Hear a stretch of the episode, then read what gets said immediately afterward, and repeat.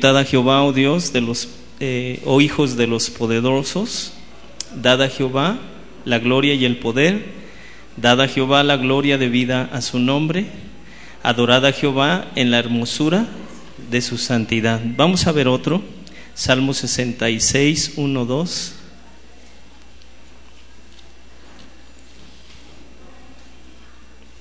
Aclamad.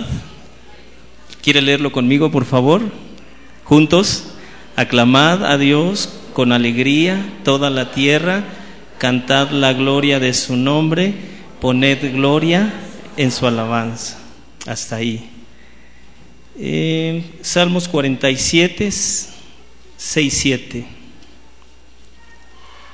47, verso 6. ¿Ya está? Juntos, cantad a Dios, cantad, cantad a nuestro Rey, cantad, porque Dios es el Rey de toda la tierra, cantad con inteligencia. Amén. Antes de sentarse vamos a orar. Padre, te queremos dar gracias, eh, primeramente porque nos has permitido en tu misericordia participar de la familia en Cristo. Te agradecemos tu gran bondad que has tenido para con nosotros y con nuestros hermanos y queremos rogarte que seas tú alumbrando tu luz en nuestros corazones respecto a cómo es darte gloria, cómo es tributar, alabanza, tributar al Señor.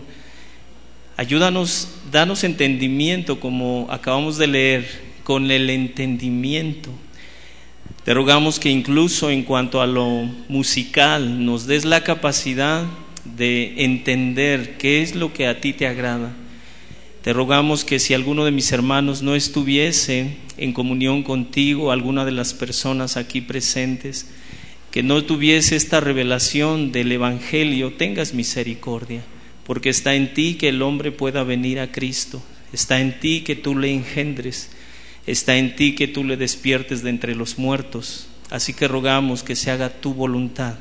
Queremos con todo nuestro corazón darte gloria, pero también, mi Señor, queremos edificar a tu pueblo. Te lo rogamos, dirígenos con tu Santo Espíritu y por tu palabra escrita en este tiempo. Eh, te lo rogamos en el nombre de Jesús. Amén. Amén. Puede sentarse, por favor. Y en semanas anteriores, eh, no, no voy a entrar en detalles, si usted quiere oír detalles de lo que voy a mencionar, puede oír las, las, este, las predicaciones anteriores. Así que es necesario tributar en el culto, acuérdense que estamos hablando de la música en el culto eh, público, y es necesario tributar, dar gloria a nuestro Señor el enfoque correcto es Dios. El enfoque para una correcta adoración no somos nosotros. Aunque muchos pudiéramos decir, pero es que yo traje a mi invitado para que recibiera algo de Dios. Pero escuche, el centro de nuestra adoración es Dios, no es el hombre. No buscamos agradar al hombre ni a nosotros mismos, sino a Dios. Y así que una forma que nosotros entendemos bíblicamente de agradar a Dios, de rendirle homenaje, es a través de cantar.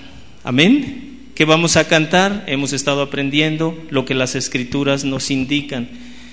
Una forma práctica de entender lo que es adorar a Dios es lo que sucedió Moisés, con Moisés, cuando eh, Dios le mostró su gloria, él simplemente en, Éxodo 34 eh, se postró después de que él dijo, eh, Moisés, eh, Jehová, Jehová, grande en misericordia, en bondad.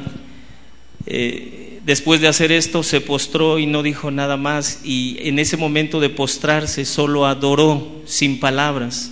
Así que es parte de lo que estuvimos analizando en semanas anteriores.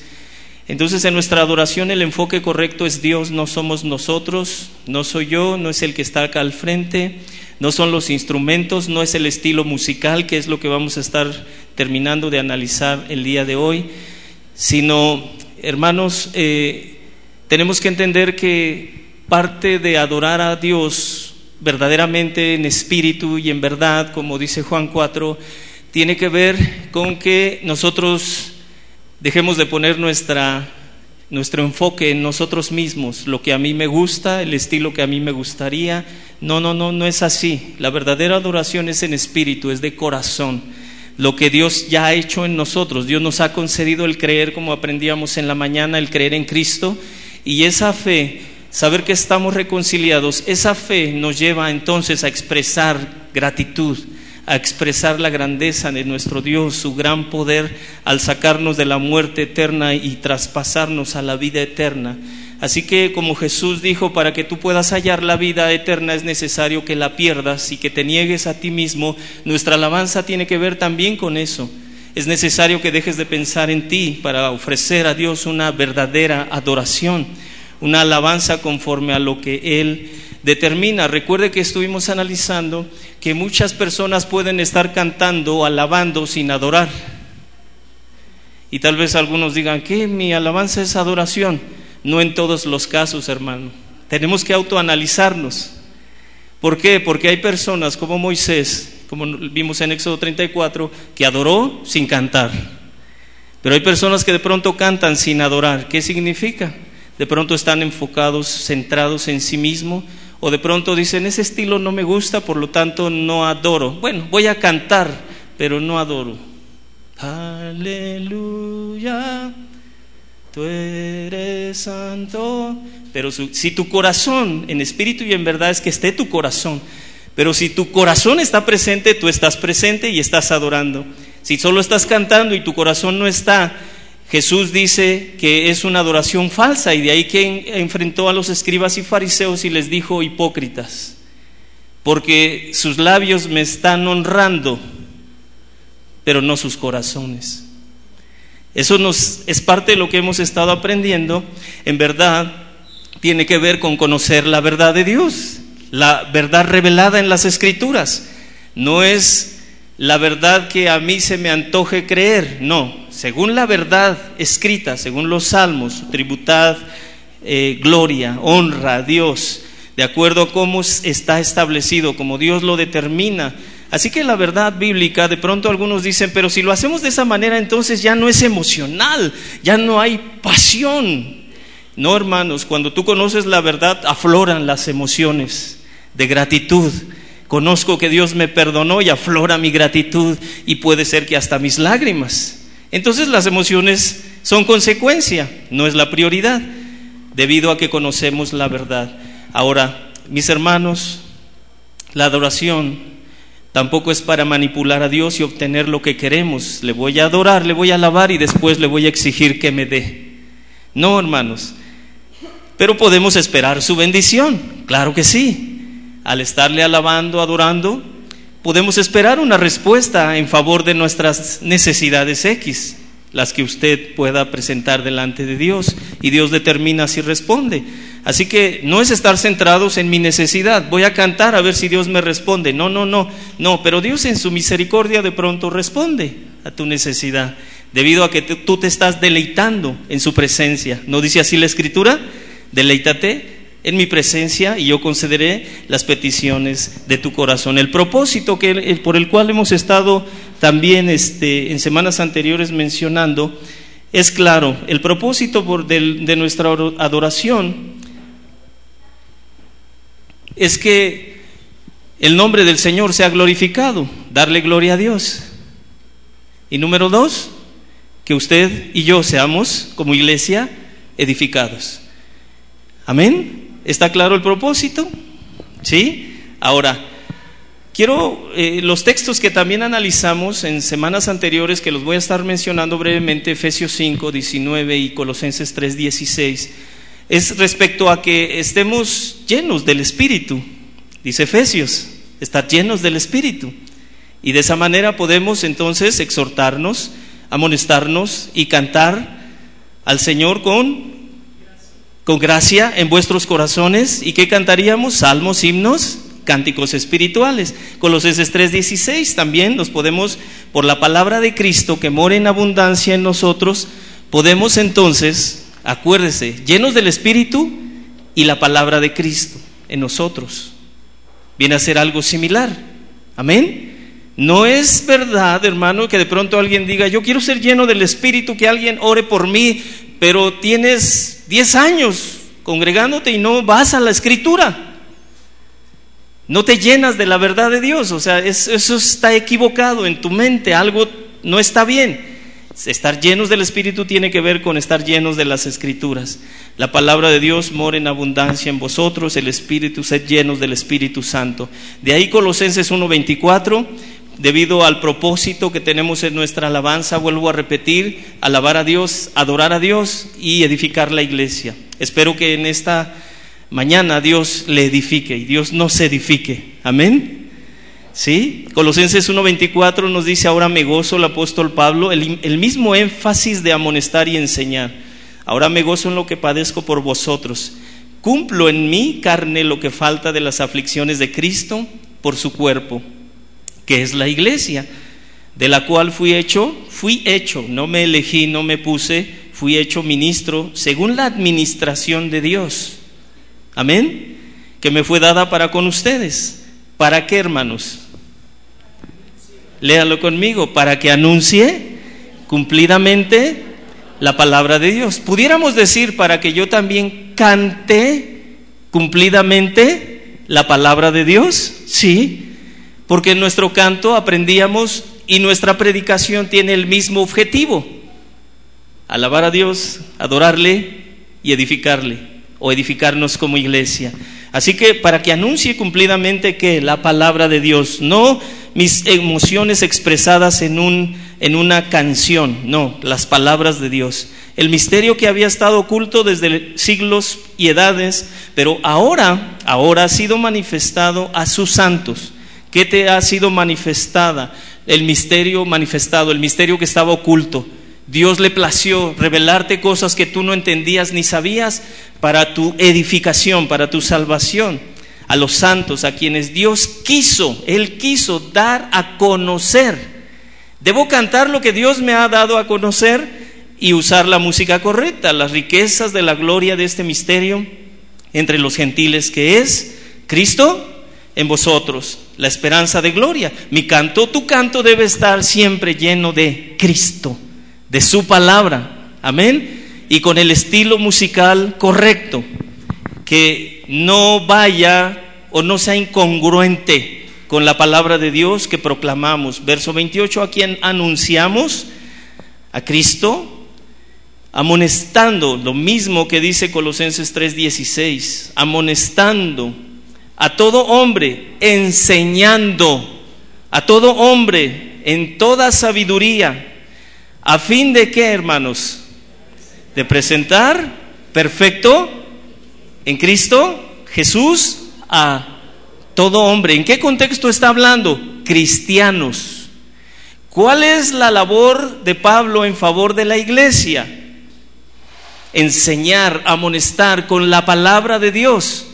Ahora, decíamos en semanas anteriores, ¿nuestro canto debe decir lo contrario? No, debe estar congruente con lo que predicamos.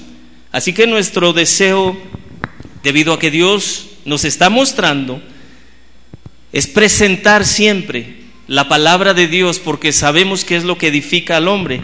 Y la música debe ser solo el vehículo que debe sobre el que debe de ir la palabra de Dios. Porque sin la palabra de Dios no hay edificación. Ahora, ¿de qué manera impactan estas enseñanzas de la adoración en la música que usamos en la iglesia. Ese es el punto. Si ya estamos entendiendo todo esto, ¿de qué manera me impacta o te impacta saber todo esto para que tú sepas elegir qué clase de música debes emplear al adorar a Dios? La música debe ser el vehículo apropiado para la proclamación de la verdad divina, no la verdad de los hombres. La verdad divina, la que Dios habló de su boca, y que le ha placido darle a conocer a sus santos. Así que la música en sí misma nos debe quedar claro, como aprendíamos en semanas anteriores, no edifica. La música por sí sola no edifica, por muy hermosa que sea ejecutada. No edifica a nadie, pero sí produce reacciones internas en todo el que oye. Un acorde, si se toca en cualquier instrumento, o un estilo musical que usted diga, es que ese me llena, ese me apasiona ese estilo, o un instrumento, es que a mí el teclado, a mí la guitarra, decimos algunos, si incluyeran el saxofón en la alabanza, entonces sí yo me fluiría. O si fuera del estilo de los tiranos del norte, ¿no? De ese estilo yo sí fluiría en la alabanza. No, hermanos, la música no edifica a nadie. Nos debe quedar claro, solo es el vehículo, solo es música.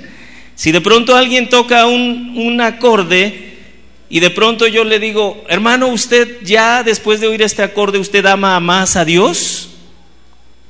Y le pone a alguien, la, do, y están tocando los instrumentos y yo le preguntaría después de eso, sin letra estoy hablando y sin palabra de Dios, ¿ya usted ama más a Dios? ¿Ya usted se siente más santo? ¿Qué diría usted? No. ¿Por qué? Porque la música no edifica, produce una reacción. ¿Sí está claro? ¿Sí vamos bien? Así que, si alguno dice ahora creo más por la música que escuché, no, hermanos, tiene que ver con la palabra de Dios lo que nos edifica. Jesús lo dijo claramente en Juan 17, 17, santifícalos en tu verdad. ¿Por qué, hermanos? Tu palabra es verdad. ¿Qué edifica? La verdad. ¿La verdad de quién? De Dios. Si alguien no predica la verdad, si alguien no canta la verdad, sea el estilo que sea, por muchas emociones que se han despertado en ti, no va a haber edificación, no va a haber crecimiento espiritual. Hermano, pero ese hasta me hace brincar en el carro. Es el estilo. Si tú te bajas del carro con más santidad, es que escuchaste palabra de Dios. Así que no nos podemos limitar a la música. El predicador es responsable de exponer la palabra de Dios de una forma comprensible, que se pueda digerir sin comprometer la verdad. Pero usted es responsable de escuchar, porque usted sabe que usted vino a que Dios le edificara. Usted no se puede limitar a decir, voy a ver qué dicen. O voy a ver a mi familiar en la iglesia, o voy a ir con mi compadre, nos vamos a saludar y vamos a estar bien contentos. De pronto los niños piensan así. Los niños. Usted y yo debemos venir. Dios me va a edificar con este espacio que vamos a reunirnos. Primera de Corintios 14, 7 al 19. Dice el apóstol Pablo, ciertamente las cosas inanimadas que producen sonidos como la flauta, la cítara, si no tienen distinción de voces o tonalidades, ¿cómo se sabrá? ¿Cómo se sabrá lo que se toca con la flauta o con la cítara si la trompeta diere sonido incierto? Si de pronto se oye una especie de... ¡ah! Ya se oyó algo totalmente desentonado. De pronto juego con mis hijas, bueno, más cuando estaban más pequeñas a veces también en la oficina. Y de pronto estoy cantando, eh, por ejemplo, eh, Pon en mí la misma mente que hubo en Cristo, hazme un siervo para tu gloria. Y lo hago a propósito. A eso se refiere. Si damos un tono incierto, o sea, ¿cómo se sabrá lo que estamos tocando? Musicalmente los, los que saben dirían, se salió de tono. Ahora, hermanos, sigo con el, el, texto, verso 9, así también vosotros, primero instrumentos, así también vosotros, si por la lengua no dieres palabra bien comprensible, palabra de Dios comprensible, ¿Cuál es tu trabajo y mi trabajo para ser edificados? Que comprendamos, que yo dé a comprender y que tú hagas el esfuerzo por comprender. ¿Cómo se entenderá lo que decís? Porque hablaréis al aire. Tantas clases de idiomas hay seguramente en el mundo y ninguno de ellos carece de significado, pero si yo ignoro el valor de las palabras. ¿Qué estará diciendo? Si alguien en este lugar me está escuchando y dice, ¿qué estará diciendo? Seré como extranjero para el que habla, como si en alguna ocasión en Michigan pude estar en una reunión en inglés, me decía la persona que me invitó, ¿le estás entendiendo? No, poquitas palabras una que otra. Se me olvidó eso. Poquito. Y lo mismo está diciendo Pablo. Si alguien no entiende, ignora el valor de las palabras, el significado es como extranjero. Espero que no haya ningún extranjero aquí escuchándome hablar y diciendo, ¿qué está diciendo? Hermanos, el que habla será como extranjero para mí, dice Pablo, verso 12, así también vosotros. Si se da cuenta, dice dos veces en el verso 9 y en el verso 12, así también vosotros, respecto a los instrumentos, que se debe dar el sonido correcto. Pues que anheláis dones espirituales, procurad abundar en ellos para qué, hermanos? Para edificación. Edificación. ¿De quién? De la iglesia. Así que si alguien dice, yo tengo dones del Espíritu, oye, ¿y dónde te congregas? En ningún lado. Yo no, Jehová es mi pastor, yo no necesito que alguien me pastoree humanamente hablando, porque el Señor es mi pastor y estoy lleno de dones. ¿Y en qué usas tus dones? es para mí. Los dones son para edificación de la iglesia. La palabra de Dios es para edificación de la iglesia. La música debe ser el vehículo para que la iglesia sea edificada al cantar la palabra de Dios, que se entienda, en donde ambos hagamos el esfuerzo, tanto el que está acá como el que está allá eh, sentado, para comprender. Porque si no se entiende, dice Mateo 13, el maligno viene y la quita del mismo corazón del que la oyó porque no la entiende y se queda sin fruto. Aunque, le, aunque haya llorado en la alabanza, es que fue mi estilo de musical. No importa, si no fuiste edificado porque no la entendiste, sigues igual. Procurad abundar, perdón, procurad abundar en ellos para edificación de la iglesia 13, por lo cual el que habla en lengua extraña Pide en oración poder interpretar, interpretarla, porque si yo con oro, con lengua desconocida, mi espíritu ora, pero mi entendimiento queda sin fruto. Señor, que danos entendimiento y danos fruto en esta tarde. ¿Qué pues? ¿Oraré con el espíritu? Pues, pero oraré también con el entendimiento. Cantaré con el espíritu, pero cantaré también con el entendimiento. Así que espero que usted haya cantado con el entendimiento, dejando en segundo plano el estilo musical que se usó para adorar al Señor. Porque si usted puso un obstáculo y dijo el estilo no me gusta, tal vez usted se quedó sin entender sin hacer caso a la letra porque puso por delante el estilo musical. Cantaré yo también con el entendimiento, porque si bendices solo con el espíritu el que ocupa lugar de simple oyente, ¿cómo dirá amén a tu acción de gracias? Pues, ¿qué, qué sucedió? ¿Qué sucede con personas así? No sabe lo que has dicho. No sabe, porque tú a la verdad bien das gracias, pero el otro no es edificado. Doy gracias a Dios que hablo en lenguas más que todos vosotros, dice Pablo, pero en la iglesia, en la iglesia, culto público, prefiero hablar cinco palabras, y ya me pasé, con mi entendimiento, ¿para qué hermanos?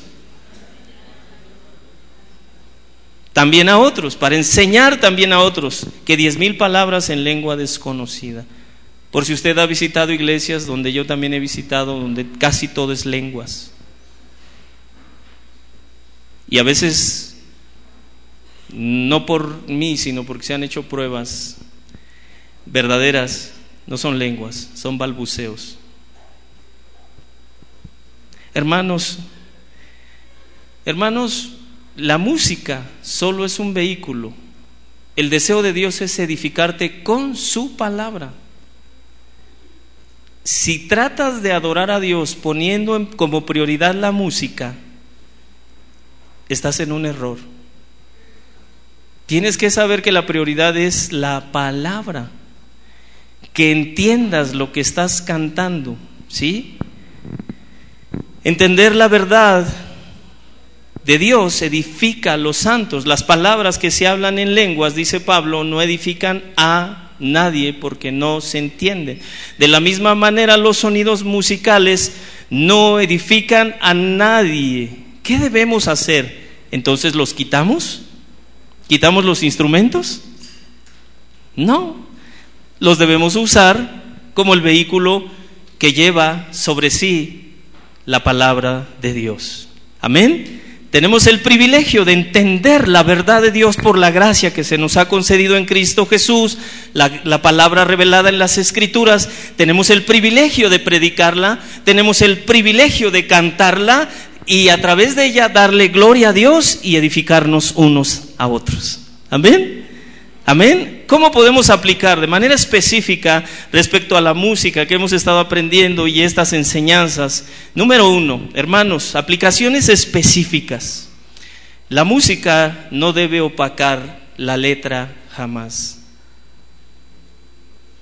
Aunque sea un estilo que a ti te agrada, la música no debe opacar jamás la palabra de Dios que cantamos.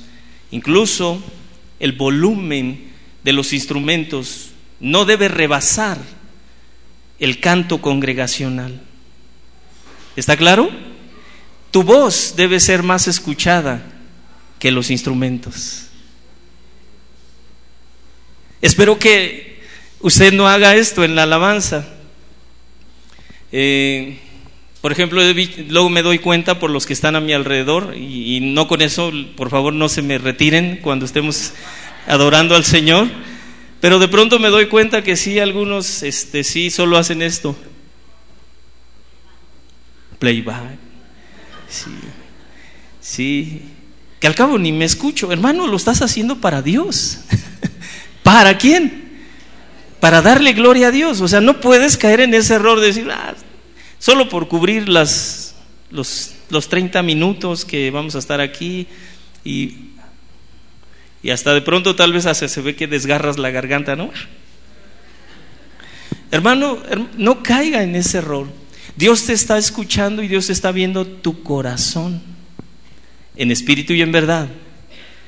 Tu corazón siendo derramado delante de Dios en gratitud disfrutando que Él te está permitiendo por su gracia acercarte y disfrutar el que tú veas su gloria, su grandeza, su pureza, su perfección, su gran amor, su belleza, su poderío, su majestad, su santidad. Así que no podemos engañarnos. Y si soy desentonado, alabe a Dios, adore a Dios. Amén. La, el volumen de la música no debe rebasar la voz de la iglesia, la voz principal. Amén. ¿Por qué, hermanos? Porque la música, si está más alta, no me beneficia porque no me edifica. ¿Qué me va a edificar? Lo que estamos cantando. Entonces yo debo oír lo que estoy cantando. Juntos debemos oír lo que estamos cantando. Y si tú has dispuesto tu corazón hermano, y estás entendiendo lo que estás cantando, estás siendo edificado para la gloria de Dios. No solo cantas para la gloria de Dios, sino que estás siendo edificado para la gloria de Dios. Un hombre llamado John Blanchard dijo algo así de plancha, pero es Blanchard. No hay evangelio en la música. No hay evangelio en la música y estoy de acuerdo, pero lo podemos proclamar con la música. Amén. Primero Tesalonicenses 1.5 dice el apóstol Pablo, pues nuestro evangelio no llegó a vosotros en palabras solamente. Escuche, el evangelio llega a los demás y nos llegó a nuestras vidas en palabras. sino también en poder del Espíritu Santo y en plena certidumbre, como bien sabéis, saber cuáles fuimos entre vosotros por amor de vosotros. ¿Qué está diciendo Pablo? Lo, expreso en mis palabras. Nosotros con nuestras palabras, dijo Pablo, predicamos el Evangelio, pero el Espíritu Santo actuó en poder en sus corazones, trayendo certidumbre y confianza en Cristo. O sea, si tú has creído no es porque te convenció un hombre, es porque el Espíritu Santo vino a tu corazón y el Señor como en Lidia abrió tu corazón y te permitió ver a Cristo. Y entonces creíste, solo por las palabras de ese hombre, pero fue el medio, esa mujer. Pero quien te convenció, quien te dio la certidumbre para que tú supieras quién es Cristo, es el Espíritu Santo. Por eso, no solo son palabras, es poder que está moviéndose cuando cantamos las palabras del Señor en nuestra adoración. El Espíritu Santo con poder. Amén. La música no debe opacar la verdad del Evangelio, por muy hermosa que sea, porque eso es lo que usa el Espíritu Santo para convencer a los pecadores de venir a Cristo creyendo que Él es el Salvador, el Hijo de Dios, y arrepentidos de sus pecados.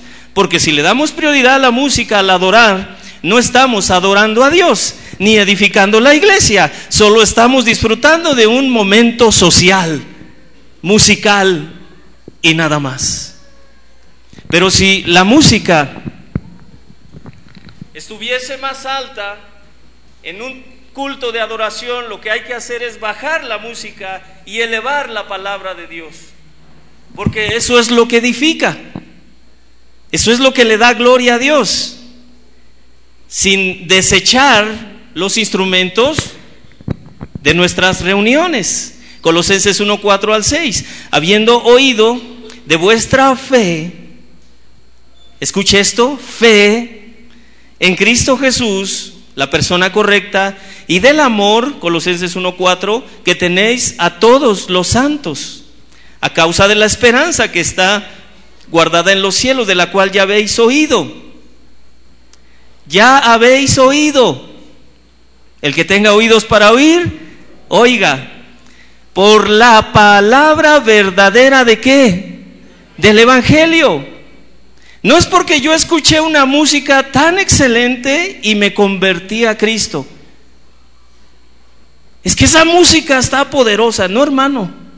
Es la palabra de Dios. ¿Sí? ¿Sí está claro? Ya habéis oído por la palabra de Dios. Entonces, si no oigo la palabra de Dios que se está cantando porque los instrumentos la están opacando, debo bajar el volumen de los instrumentos porque entonces no estoy edificando a la iglesia.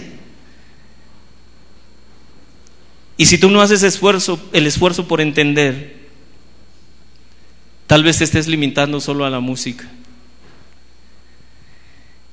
Debemos cuidar eso, mis hermanos. Verso 6, Colosenses 1, que ha llegado hasta vosotros, ha llegado, así como a todo mundo. Y lleva y crece. Pero ¿qué tengo que hacer? Cantar, adorar con la palabra y entonces esperar en su misericordia de Dios que Él salve y que le edifique. Que Él salve y que le edifique. ¿Por qué que salve? Tal vez al que está perdido. En, este, en esta reunión puede haber personas perdidas. Que el Señor salve, que el Señor edifique a los que ya son de Él. Amén. lleva fruto y crece también en vosotros. ¿Desde cuándo? Desde el día que oíste y qué? ¿Qué significa, hermanos? Que si predicamos y cantamos la palabra del Evangelio, la palabra de verdad, la palabra de Dios, y aprendemos a ajustar la música de acuerdo a lo que estamos cantando, vamos a oír y vamos a conocer. Y entonces vamos a dar fruto y vamos a crecer. Amén. La iglesia de Colosas tenía fe en Cristo, amor por los santos, igual que aquí. ¿Por qué? Porque oyeron la palabra verdadera del Evangelio. No porque la música era excelente, sino porque oyeron la palabra del Evangelio. Esta palabra es la que lleva fruto, no los instrumentos, no el, el estilo.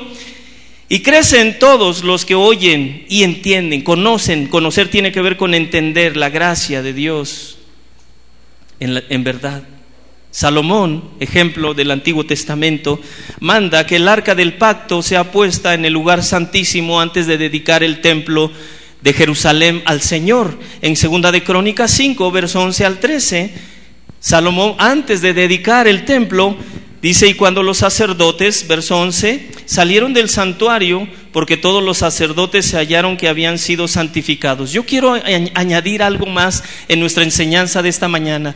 No solo debemos saber, eh, eh, entender que la música no debe opacar la palabra de Dios, sino que los que participamos, el que está acá, los que están tocando y los que están participando en la adoración, todos debemos santificarnos. Porque de pronto alguien dice, es que estoy cantando lo que dice ahí. Es que ya vimos el estilo y creemos que es el correcto. Pero Dios dice, ahora también santifícate. No debe ser superficial de labios lo que estamos ofreciendo a Dios. Dice, no guardaban sus turnos, verso 12, y los levitas cantores, todos los de Asaf, los de Emán y los de Jedutum, tres familias, juntamente con sus hijos y sus hermanos vestidos de lino fino, estaban con címbalos, salterios y arpas, instrumentos al oriente del altar, y con ellos 120 sacerdotes que tocaban trompetas. Y cuando sonaban pues las trompetas, cantaban quiénes? ¿Quiénes cantaban? Los niños. Usted no vino a ver un espectáculo de alguien que sabe cantar o medio sabe cantar o lo hace perfectamente. No, usted vino a adorar a Dios con la palabra y con la música correcta, sin opacar la palabra de Dios, el Evangelio. Cantaban todos a una, ¿para qué hermanos? Para alabar y dar gracias a quién? Al objeto correcto, Dios. A medida que alzaban la voz, ¿Podemos alzar nuestra voz al cantar? ¿Alguno de ustedes tiene problemas con alzar la voz al adorar a Dios? No oí a todos.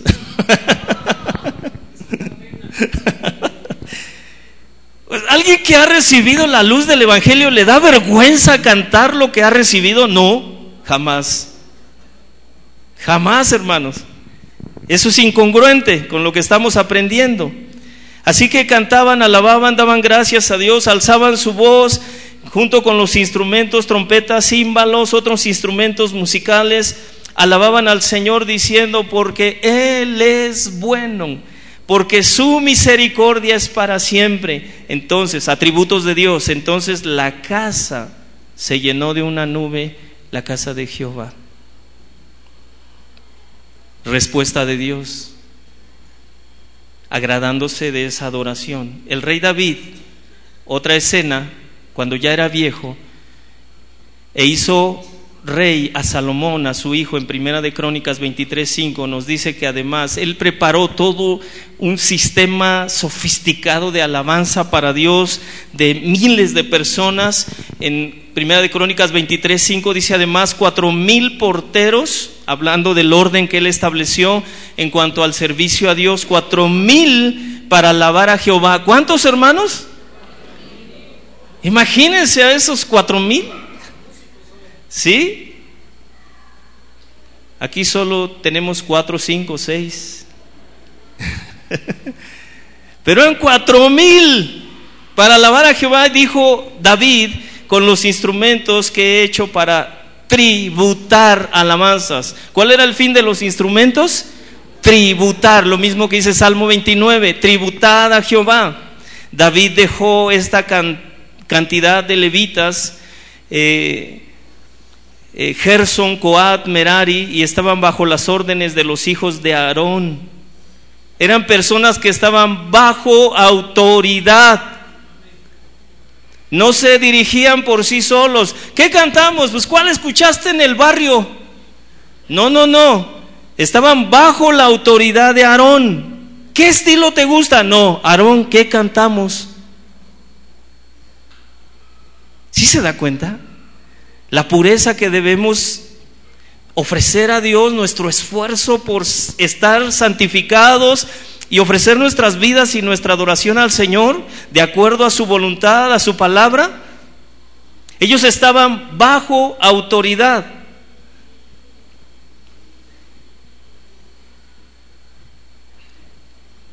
El verso capítulo 23 verso 30 nos dice para asistir cada mañana, todos los días a dar gracias, tributad alabanzas a Jehová y asimismo por la tarde. ¿Cuándo alababan a Dios? Mañana y tarde. Es increíble. ¿A usted le pesa adorar a Dios en nuestra alabanza? Porque ahorita también estamos adorando a Dios. Si tú estás poniendo atención, estás haciendo el esfuerzo, estás adorando a Dios. Pero me refiero al tiempo de alabanza. Hermanos, ¿te cansas con media hora? Estas personas eran levitas. ¿Nosotros qué somos? Aprendíamos en semanas anteriores. Sacerdotes que ministran a Dios. Amén. Pero ante tanto instrumento, el sonido de las voces debió ser más grande que el de los instrumentos. ¿Por qué? Porque no había amplificadores. Amén. Un amplificador que hace? envía, multiplica el sonido de manera electrónica. Pero hermanos, solo había acústica de los instrumentos, la acústica local. Eran instrumentos de cuerda. Los amplificadores jamás deben opacar la letra de la verdad del Señor porque es la que nos edifica. El volumen no edifica. El estilo no edifica. Me refiero a la música. Amén. Número dos, ¿cuál fue el número uno? ¿La música qué? No debe opacar los instrumentos. Número dos, la música no debe distraernos de la letra. ¿Sí escuchó? Alguien, alguien de pronto, yo de pronto estoy disfrutando los instrumentos, cómo están siendo ejecutados. Pero no me puedo ni te puedes limitar a eso. Tenemos que admirar a Dios en esos hombres o mujeres que están ejecutando. Es un don de Dios. Así que debemos admirar a quién? A Dios, que está usando la vida de esas personas. Si alguno se limita a decir, qué bonito toca, y al final, oye, este, déjame agarrar tus manos, ¿no? Porque llega a pasar en el mundo que cuando incluso los artistas se avientan, ¿no? Sobre el escenario, la gente los quiere agarrar, los quiere abrazar. Como transmíteme algo de lo que tú haces, de tu don. No es así, hermanos, en la iglesia. Aquí no hay artistas. ¿Qué hay? Adoradores, en espíritu y en verdad. Amén. La música no debe distraernos de la letra, no debe atraer la atención de los adoradores sobre sí mismo, me refiero a la música, porque esa, la música solo es un vehículo de la palabra de Dios que cantamos. No debe estorbarnos. No debemos solo disfrutar la música, sino eh, porque de pronto alguien se deleita en lo estético y no está mal, pero no debe ser nuestra prioridad. Amén. Porque puede ser una, te puede dar una sensación engañosa de que estás adorando por solo la música. No, hermano. Es la palabra, es la verdad de Dios. Amén. Debemos discernir si en la alabanza estamos adorando con verdadero gozo y temor por estar en la presencia de Dios o solo estamos disfrutando y reaccionando emocionalmente a lo que estoy oyendo sin analizar y meditar la palabra de Dios. Si te distrae la música, debes considerarlo y cambiar eso en tu corazón. Una buena ejecución musical sin letra puede ser disfrutada incluso por los incrédulos. Estaba escuchando un himno eh, muy hermoso, solo instrumental, pero ese himno lo disfrutan los incrédulos, pero no están adorando, solo están disfrutando la ejecución musical. Nosotros no hemos venido a hacer eso, adoramos a Dios. Así que la música no debe distraernos de la letra. Salmos 27.4, ¿cuál era el deseo de David, el rey? Salmos 27.4, ¿cuál era su deseo? Espero que sea el tuyo también, el mío. ¿Cuál era su deseo? Una cosa, he demandado a quién? Al Señor. ¿Y esta qué?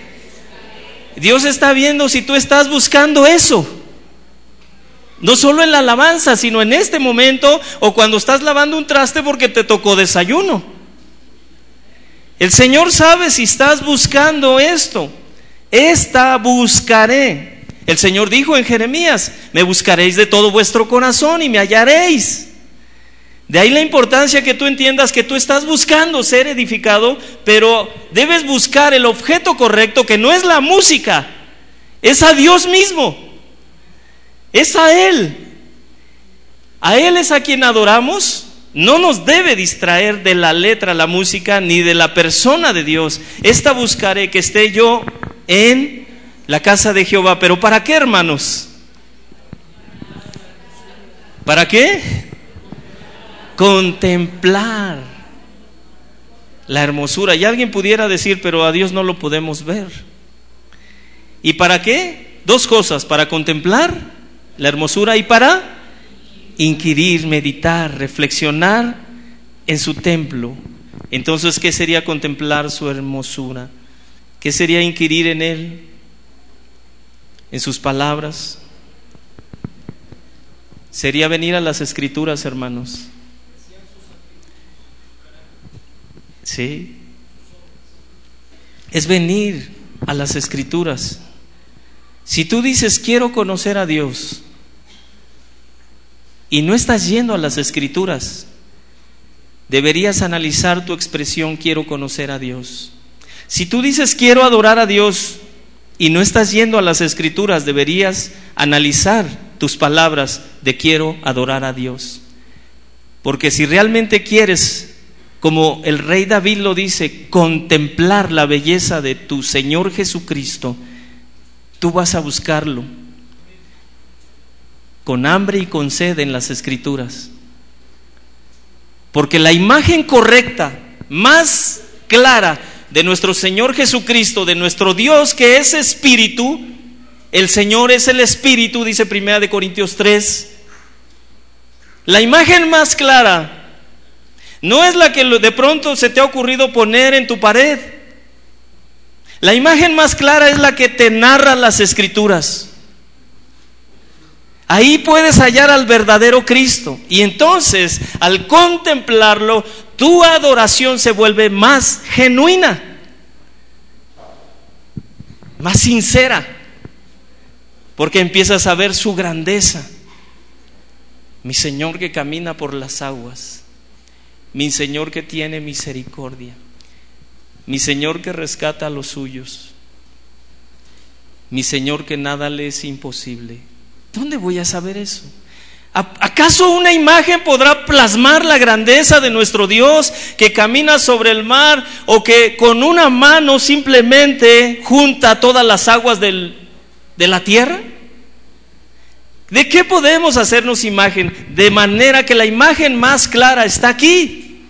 Y tu adoración se vuelve más genuina conforme ves más y más al Señor en su palabra, ves más su belleza, su hermosura, su grandeza, su majestad, su poder, su santidad. Contemplar e inquirir en sus palabras. John Blanchard nuevamente dice, la música debe usarse para atraer nuestra atención, pero a la palabra de Dios. ¿Sí escuchó? Y estoy de acuerdo. Como iglesia la música debe usarse para traer nuestra atención a la palabra de Dios, no para alejar nuestra atención de la palabra de Dios. Juan Calvino dijo, debemos ser precavidos, no sea que nuestros oídos tengan más interés en la música que nuestras mentes en el significado de la palabra. ¿Usted entendió algo de lo que cantó esta mañana? ¿Qué entendió? Alguien, ayuden.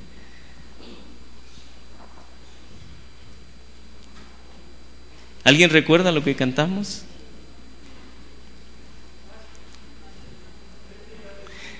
Ten piedad de mí.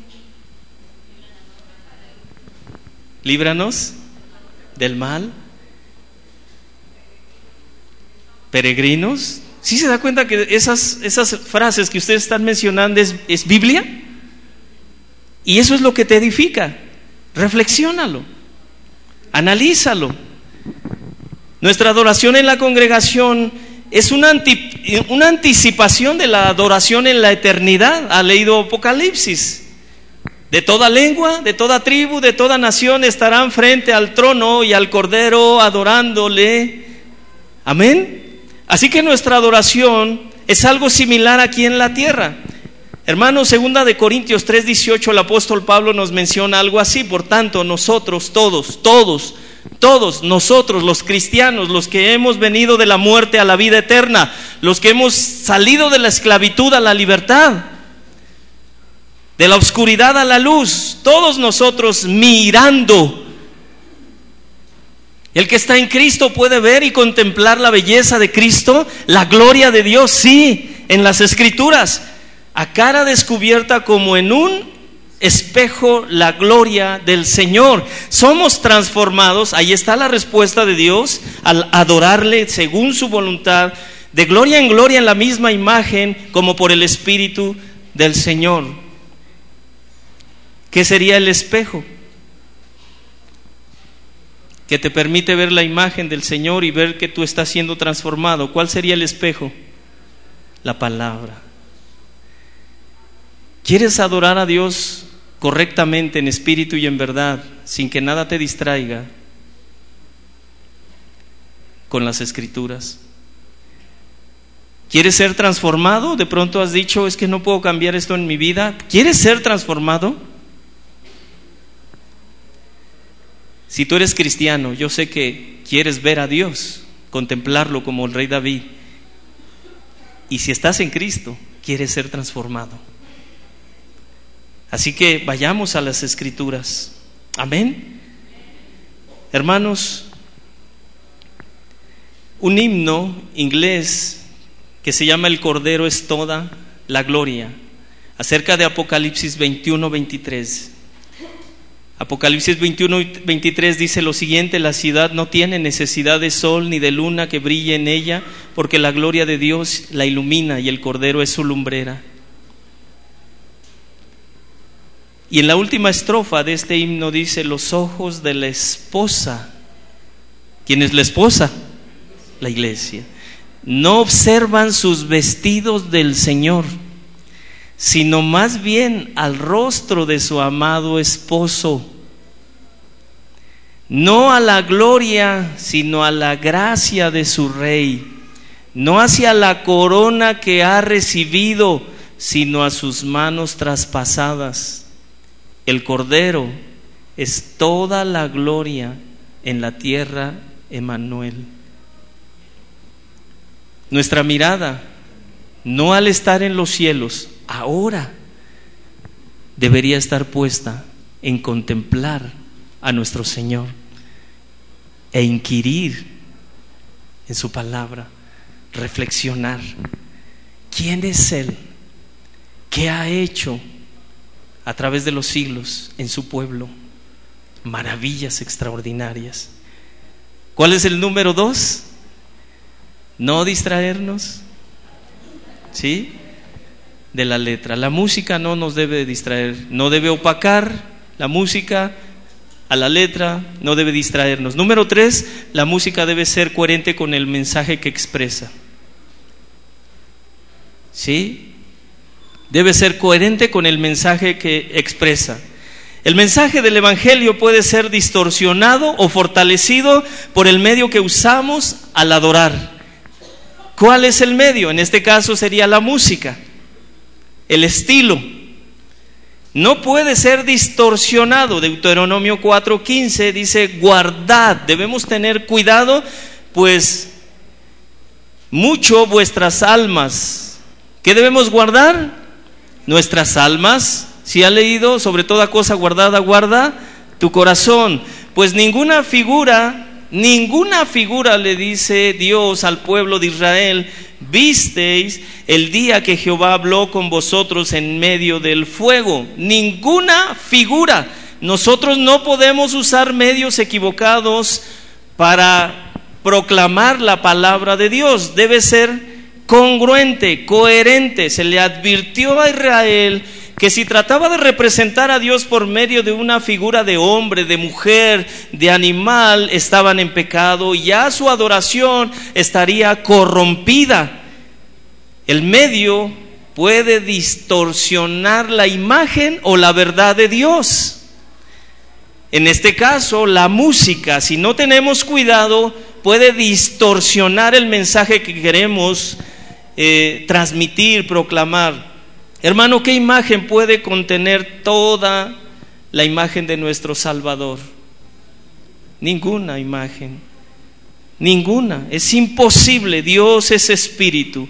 No escudriñar las escrituras va a dar como resultado que tengamos una imagen equivocada de Dios y una adoración equivocada de Dios.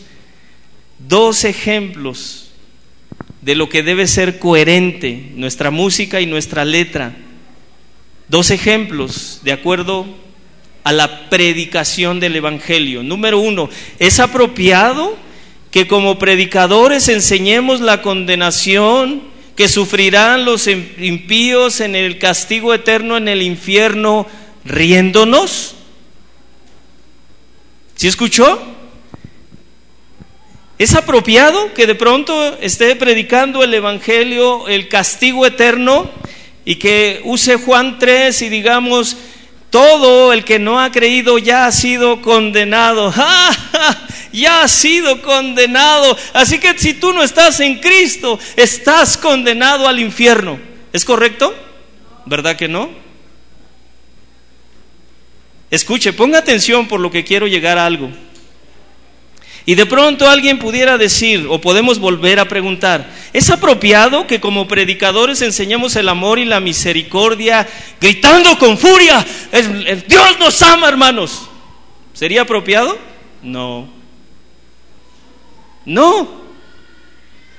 Entonces, ¿por qué algunos pretenden o de pronto nosotros pretendemos cantar el mensaje del Evangelio, cantar el nombre de Cristo, cantar la palabra de Dios con una música que no es coherente, sería lo mismo. Y recuerden que el objetivo de predicar y de cantar es adorar a Dios y edificarnos. Estuve oyendo, hermanos, incluso algunas puse en el YouTube, no haga eso por favor. Alabanzas a Satanás. Es triste ver la letra y sus sonidos, la música que utilizan. Es triste. Es increíble lo, cómo se expresan de nuestro Señor Jesucristo. ¿Cómo puedo yo traer una música de ese estilo a la iglesia un tipo metal para querer alabar a Dios que es orden, que es pureza y que es limpieza y traer un sonido distorsionado y desordenado. Un sonido, un estilo que promueve el desorden, la rebeldía, la insensatez, ¿cómo puedo traer un estilo musical y ponerlo aquí y pretender que Dios se va a agradar aunque tenga palabra de Dios la letra? Así como es incongruente que yo me burle o que un predicador se burle de la condenación. También es incongruente que yo quiera meter un estilo así en las verdades de Dios que son hermosas. La justificación, la salvación, el perdón de nuestros pecados. Así que la música en la adoración congregacional debe ser coherente con el mensaje. ¿Qué es congruente? ¿Qué es coherente? ¿Mandé? Hermanos, debe ser coherente con las verdades generales que enseña la Biblia. Verdades generales. Y debe ser coherente con la naturaleza en particular de la alabanza que estamos cantando. Si estamos cantando del amor de Dios, no le vamos a poner algo desordenado, algo que no sé, vaya contrario al amor de Dios, musicalmente hablando. Algunos dicen, el pueblo de Dios, escuche esto por favor, porque a veces es parte de nuestras opiniones o, surgen esas dudas al oír esta clase de temas. Algunos dicen, el pueblo de Dios está formado por gente de todos los pueblos, lenguas, naciones, por tanto la música de la adoración en el culto debe reflejar todo un abanico cultural. Si no se hace así, dicen estas personas, se está cometiendo terrorismo cultural, porque se impone una cultura foránea o extranjera o externa a un grupo de, personas llamada iglesia.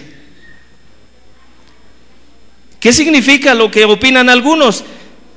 Que debemos poner el estilo que a cada uno le guste. Hermano, ¿qué estilo le gustaría la siguiente semana? Y si usted viene impregnado culturalmente de todo el pecado que se practica, usted va a decir, oye hermano, ¿y si ponemos un reggaetón? Porque nuestra cultura está contaminada. ¿Qué va a suceder? ¿Cómo reacciona el cuerpo ante una música tipo reggaetón? ¿Alguien quiere mostrarme qué sucede cuando escucha esos estilos? empieza a moverse sensualmente. ¿Podemos traer un estilo así a nuestra iglesia para adorar al Señor? No, no. La música que empleamos en el culto de adoración debería elegirse democráticamente. No, no, sino conforme a la palabra de Dios. Hermanos, conforme la iglesia se aleje de la cultura bíblica, de los mandamientos de Dios, va a usar medios musicales inadecuados, va a ser incoherente, incongruente la palabra con el estilo musical que se usa en el culto. La música no se puede elegir de acuerdo al gusto de las personas o de acuerdo a la cultura donde se vive. No, hermanos, el posmodernismo enseña eso. Todas las culturas son iguales, todas son valiosas. Pero la iglesia, nosotros hermanos, tenemos que la mente de Cristo. ¿Sabe? Hay tres cosas que Dios me ha remarcado, me remarcó en este año pasado respecto a esto. Yo no tengo que vivir y promover lo que la cultura promueve y más cuando promueve rebeldía, insensatez, desorden. Tenemos la mente de Cristo, tenemos el espíritu de Cristo y el sentir de Cristo. Amén. Tenemos la mente de Cristo, el espíritu de Cristo y el sentir de Cristo.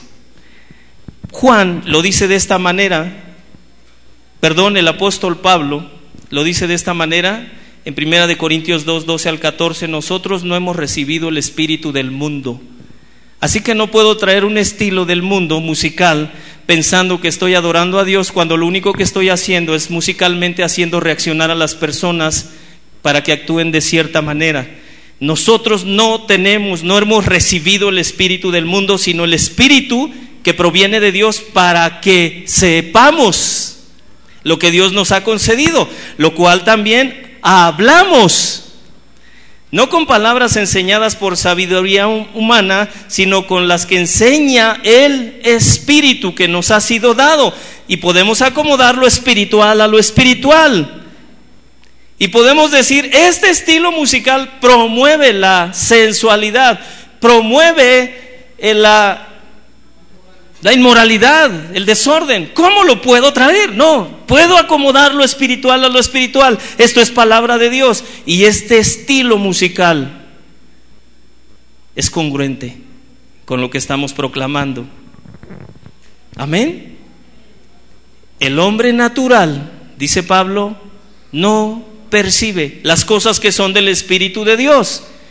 Para él es una locura, aunque esté en la iglesia, que no se toque el estilo que él o ella quiere. Es una locura. ¿Por qué no meten ese estilo que me impacta y me mueve y me sacude? Emocionalmente sí, pero no te edifica. No te hace una nueva persona. MacArthur acerca de esto dice los ritmos pulsátiles de la música africana imitan las pasiones incansables y supersticiosas de su cultura y religión animista. La música de Oriente es disonante, carece de resolución armónica, va con desatino de un lado a otro sin conexión y destino, sin principio ni fin, porque así son las religiones que van de un ciclo a otro de repeticiones interminables, de existencias carentes de significado. Su música, igual que su destino, carece de resolución.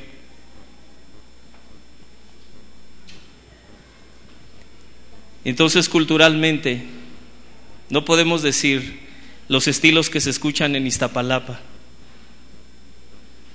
¿Qué estilos se escuchan? El hombre natural, me refiero. Cumbias, salsas. Oigan, ¿y si metemos unas cumbias para avivar el culto? Emocionalmente sí, pero no te edifica. La música de la iglesia no puede ser cultural, porque refleja el pecado de personas que no aman a Dios que no les importa los principios de Dios. Primera de Corintios 14, 4, hágase todo decentemente y con orden. Nuestra música debe ser ordenada, debe reflejar armonía, debe reflejar los, incluso el estilo debe reflejar los atributos de Dios. No podemos proclamar la belleza de Dios con una música que promueve caos. Debe reflejar reverencia, gozo, paz, esperanza, fortaleza. Perdón, verso 40. La música inapropiada para adorar a Dios puede distorsionar la verdad del Evangelio, mientras que la música adecuada resalta la verdad que proclamamos. ¿Qué queremos con la música? Resaltar la verdad que proclamamos. El carácter de la música debe ser coherente con el mensaje que predicamos. Amén. Tengo que terminar, hermanos.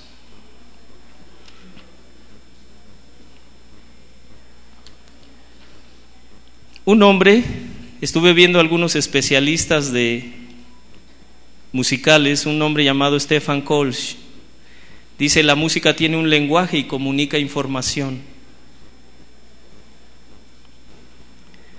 Manolo García, un cantante de 30, 30 años en el, dando conciertos, hablando de hombres naturales, él dice, en el concierto no eres consciente de nada, solo estás fluyendo, compartimos sensaciones con el público, estamos de acuerdo en lo que cantamos, aunque esto no sea verdad. ¿Y debemos traer estilos que promueven eso? No. No entendemos por completo, y se los, les soy honesto de manera personal, yo no entiendo por completo intelectualmente por qué reaccionamos ante los estilos musicales de maneras diferentes, pero de que hay una reacción emocional, sí, eso no es adoración. nos debe quedar claro.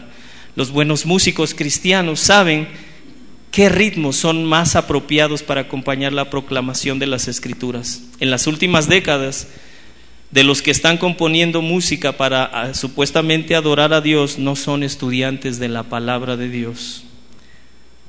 De hecho, muchos de ellos ni son músicos de una academia, ni estudian la palabra, ni musicalmente están preparados. ¿Qué están escribiendo? Sus experiencias, sus emociones, no palabra de Dios. Termino con esto, le animo a que nos pongamos de pie, por favor. Los músicos, no se me distraiga, meditemos en esto.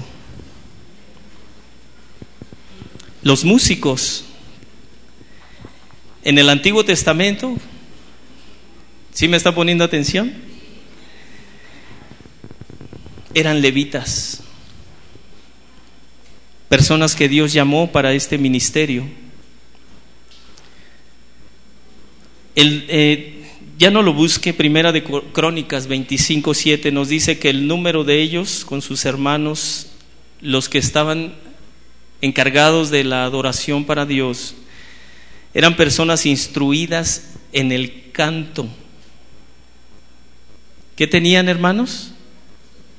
instrucción. Para Jehová, todos los aptos. ¿Qué tenían? capacidad.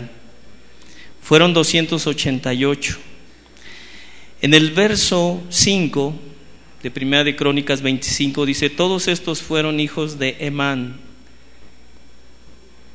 Estos músicos, dice, eran videntes del rey en las cosas de Dios, profetizaban, pero en un contexto de profecía, no de que te voy a adivinar lo que te va a pasar mañana sino que hablaban la ley, la palabra de Dios.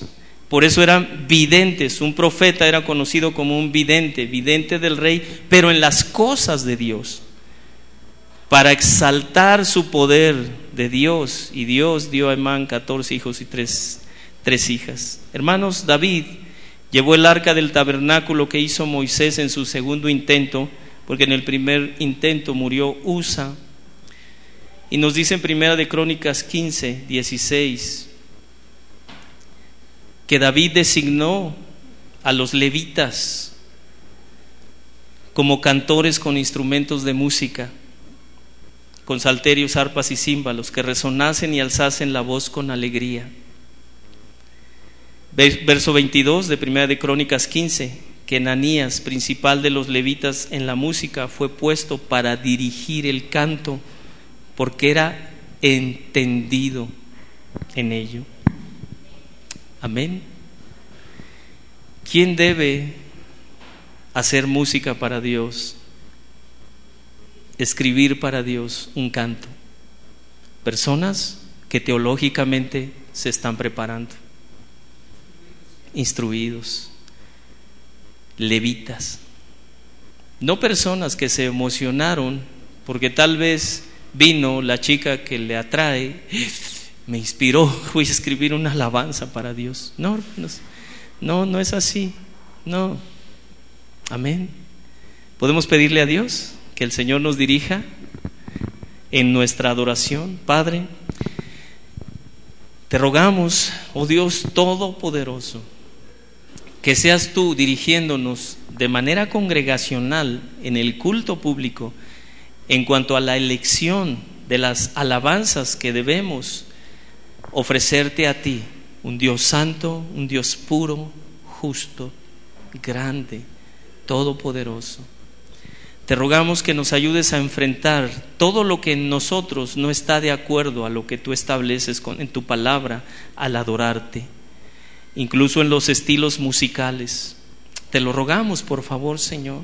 Ayúdanos a ser coherentes con lo que cantamos y el medio que utilizamos musicalmente hablando.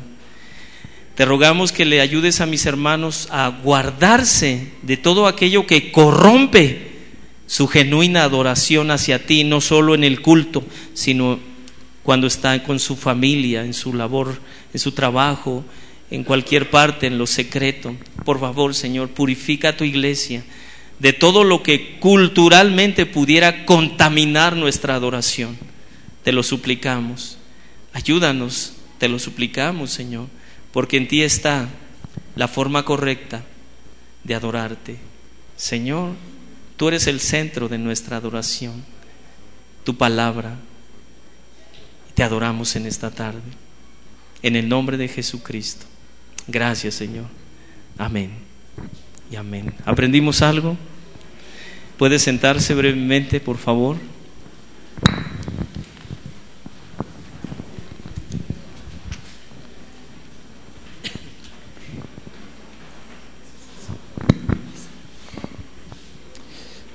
Muy bien, parece que el frío comenzó a irse, empieza a hacer calorcito. Algunos vamos a dar oportunidad para mis hermanos que están saliendo. Y los que nos quedamos ya nada más a esta última parte del culto breve para hablar sobre nuestra lectura de los salmos en esta semana, Salmo 47, 48 y 49. Hermanos, tengo una pregunta antes de hacer preguntas a ustedes de su lectura.